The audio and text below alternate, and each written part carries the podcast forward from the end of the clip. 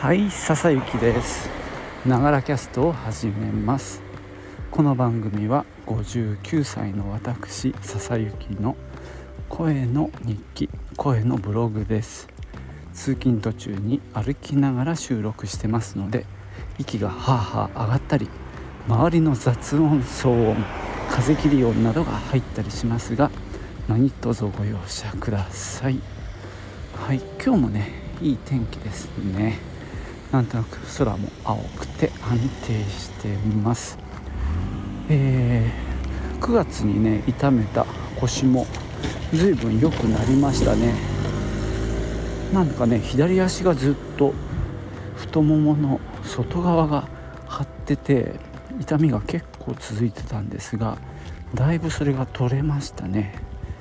朝起きた時に布団の中でね膝を倒す運動をしたり膝を回したりですね。まあちょっとね温めたりこうほぐしたりする動きをしてから起きるようにしてます。まあね続けていきたいと思っております。今日はですね本の紹介、えー、清田孝之さんの「さよなら俺たち」という本をご紹介しようと思います。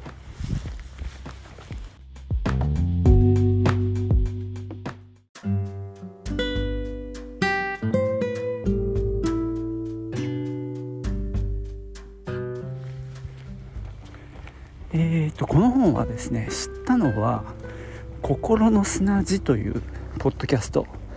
で紹介されたのを聞いたからでなかなかこの「心の砂地」面白い番組でした、えー、男性2人の話なんですがすごく刺激的でなんかね話を聞いてるうちに読んでみたい気持ちで、えー、図書館で借りて読み終えたとこなんですけどね。とってもいい本なのでおすすめしたいと思ってご紹介します。この本はですねあの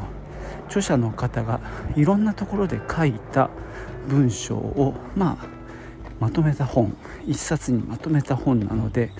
まあ短編集というか評論集というかまあそんな感じの体でテーマとしてはまあまあ、男性、まあ、ジェンダーそんなことかな。男性のから見たこう性差別の問題とかそういったところに割と、まあ、自分の話をメインで語りながらかなりなんだろうじっくり書いている感じですね。非常に読み応えもあるしまあ基本的にはねテーマがなんだろう、まあ、バラバラというとおかしいんですが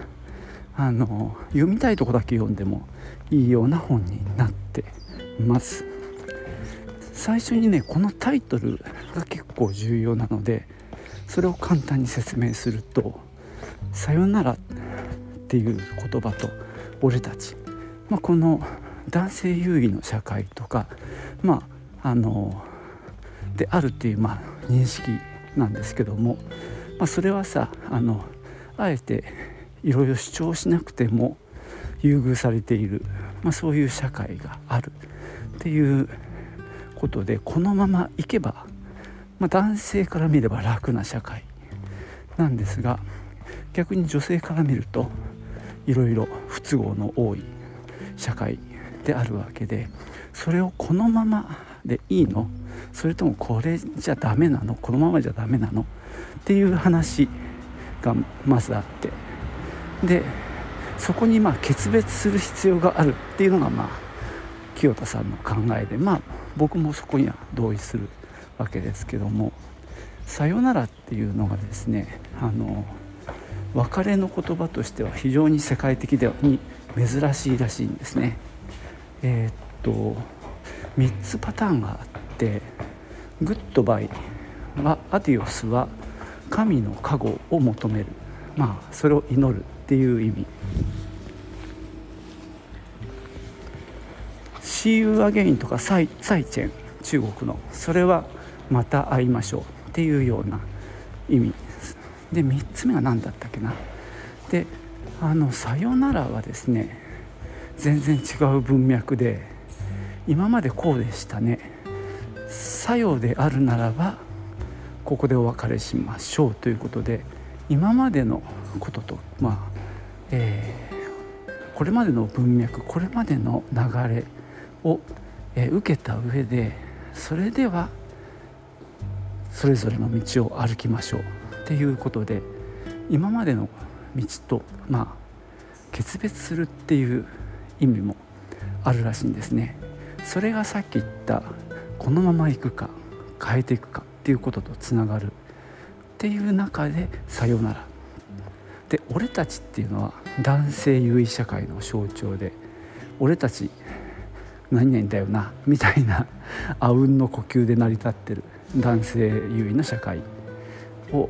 えー、そこから抜けて自分っていう個人に立ち戻っていこうっていうこういうね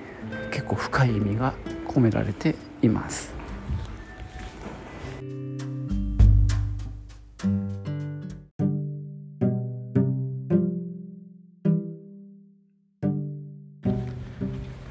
この本に載っている、えー、まあ話というか、まあ、評論はいろんな場所で書かれたものなので、まあ、取り扱ってる内容も割と多岐にわたっています。なんで本当にあのいろんな切り口から見た、まあ、男性の問題っていうのがまあ面白いと思います。あの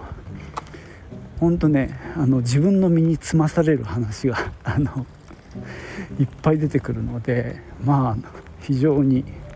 まあちょっと読んでて辛い部分もあるんですけどもまあでもなんだろうめちゃくちゃ、えー、切り口が新鮮っていうよりはまあすでに意識していたあるいは気づいていたあるいはすでに学んでいたことを再度こう整理してくれてるって感じはしますね。まあ、この中で面白かったのはその作者の方があのいわゆる男性漫画少年漫画にはそれほどピンとこなかったけどどちらかというと吉田明美とかあるいはさくらももこなんかにあの傾倒してたっていうあたりは非常に、まあ、僕も共感しましたね。まあ、僕自身もあのそんなに少年漫画一生懸命は、ま、もちろん読んでたんだけどねまあ高校生ぐらいになっ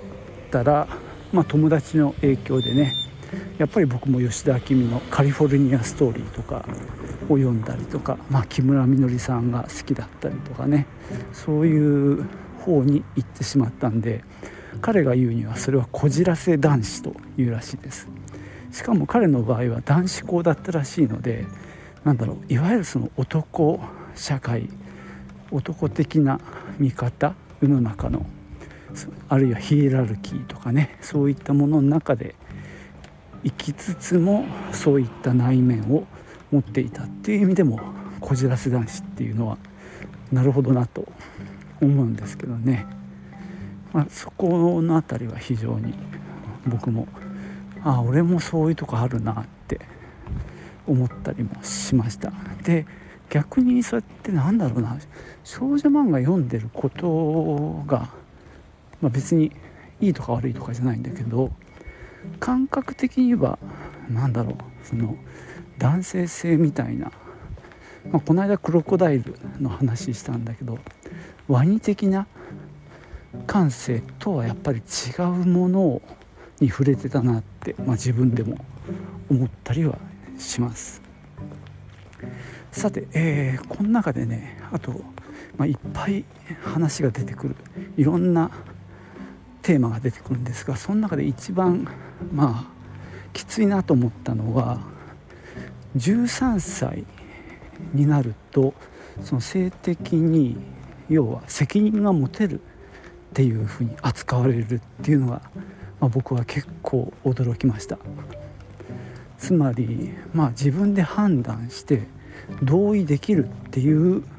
ことらしいです。日本の法律の中では。なので12歳までは、まあ、子供として扱われるのでもう犯罪ですよ。ただ13歳からは要は激しく抵抗したりもう拒絶抵抗とかをしない限りは同意したって見なされる恐れがあるんですねなのでなんだろう逆にそれを拒んだ拒絶したっていう証拠がないとそれを裁くことができないっていうことらしいんですよ。まあ、いわゆる淫行条例みたいなのもあるけどあれはあくまでも同意とかなんとか関係なく18歳未満は犯罪なんですけどもこれはその犯罪になるかどうかっていうのの線引きとして同意があったかなかったかそれを証明しなきゃいけない。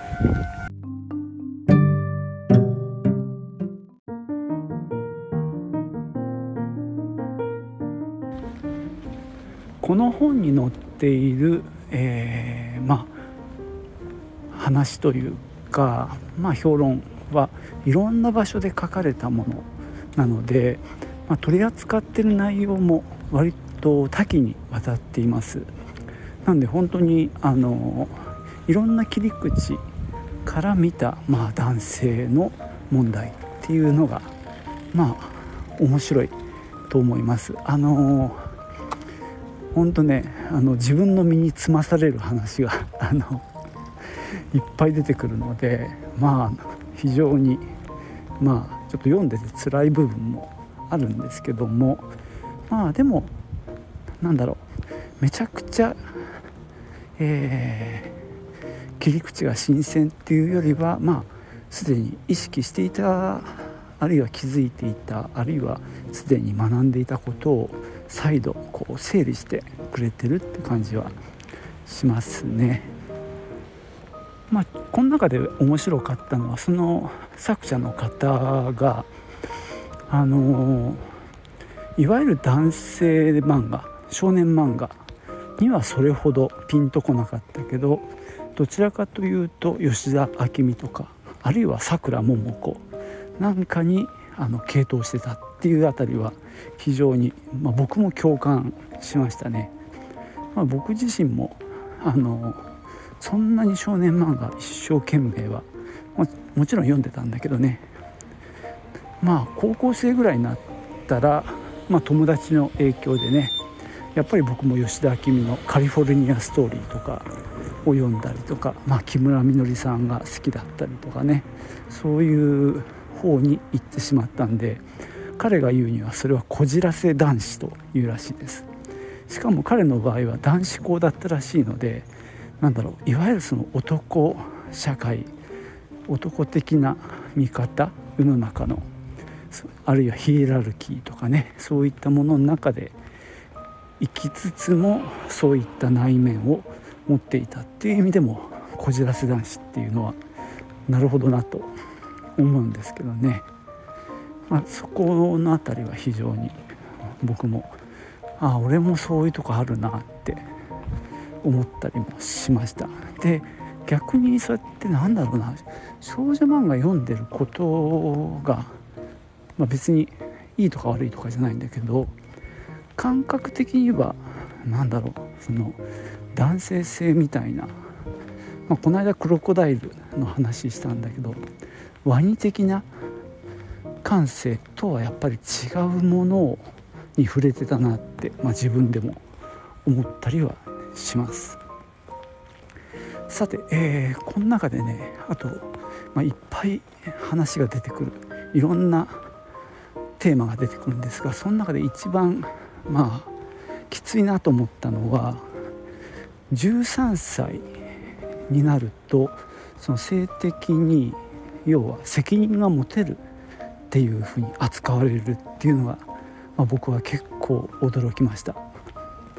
つまり、まあ、自分で判断して同意できるっていうことらしいです日本の法律の中では。なんで12歳までは、まあ、子供として扱われるのでもう犯罪ですよ。ただ13歳をからは要は激しく抵抗したりもう拒絶抵抗とかをしない限りは同意したって見なされる恐れがあるんですね。なのでなんだろう。逆にそれを拒んだ拒絶したっていう証拠がないとそれを裁くことができない。っていうことらしいんですよ。まあ、いわゆる隠行条例みたいなのもあるけどあれはあくまでも同意とかなんとか関係なく18歳未満は犯罪なんですけどもこれはその犯罪になるかどうかっていうのも線引きとして同意があったかなかったかそれを証明しなきゃいけない。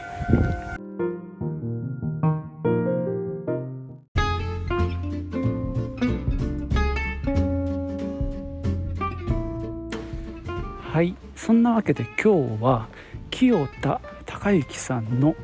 本「さよなら俺たち」についてなんかポツポツと話してきました、えー、さっきの話ちょっとだけちょっと間違ってたので訂正しつつ続けると隠行条例っていうのは、まあ、あくまで条例なので違反してもまあ犯罪じゃないんだと思うんですね。ただ、えー、その13歳以上の、えー、まあそういう、まあ、激しく要は同意がなかったっていう証明がなされなければそれは同意があったっていうねあの論法になるらしいんですよ。だからそこにはえらい、まあ、違いがあって同意があったかなかったかっていうのをその13歳以上のねまだ子供だと俺は思うんだけどが証明しなきゃいけない。っていうものすごい過酷な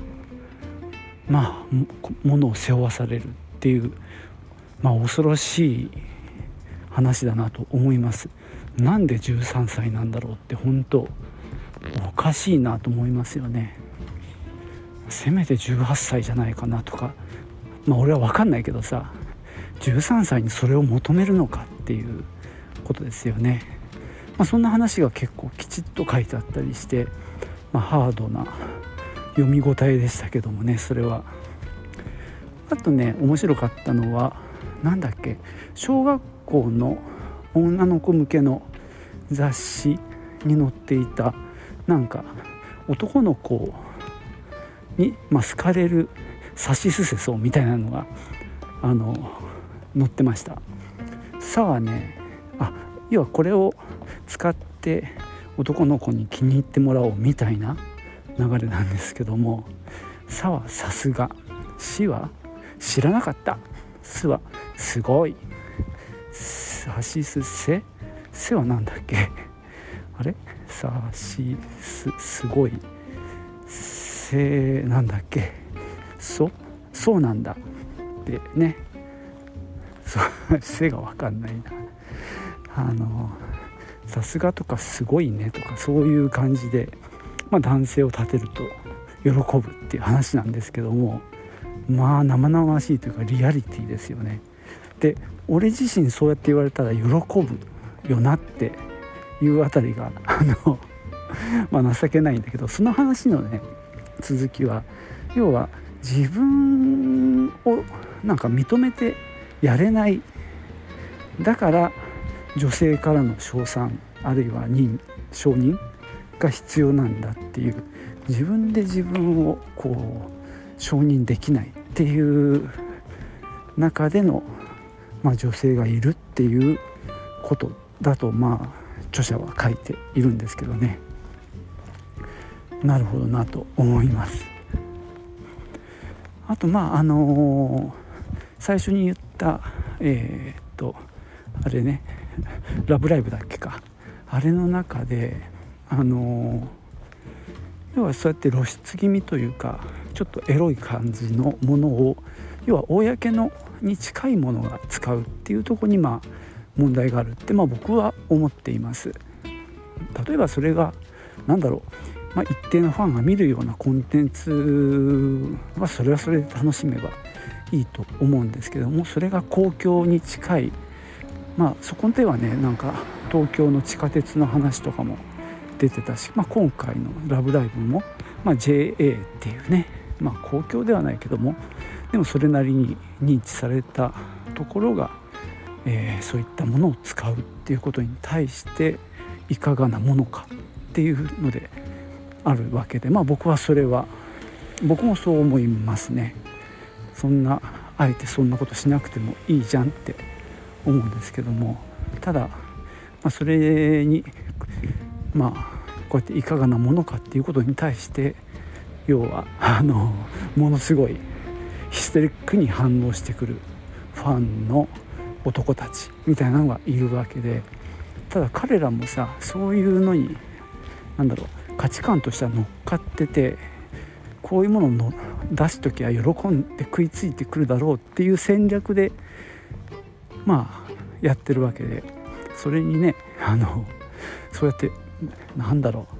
うその程度って見られてるっていうことに対して憤った方がいいんじゃないかっていう指摘でもありました。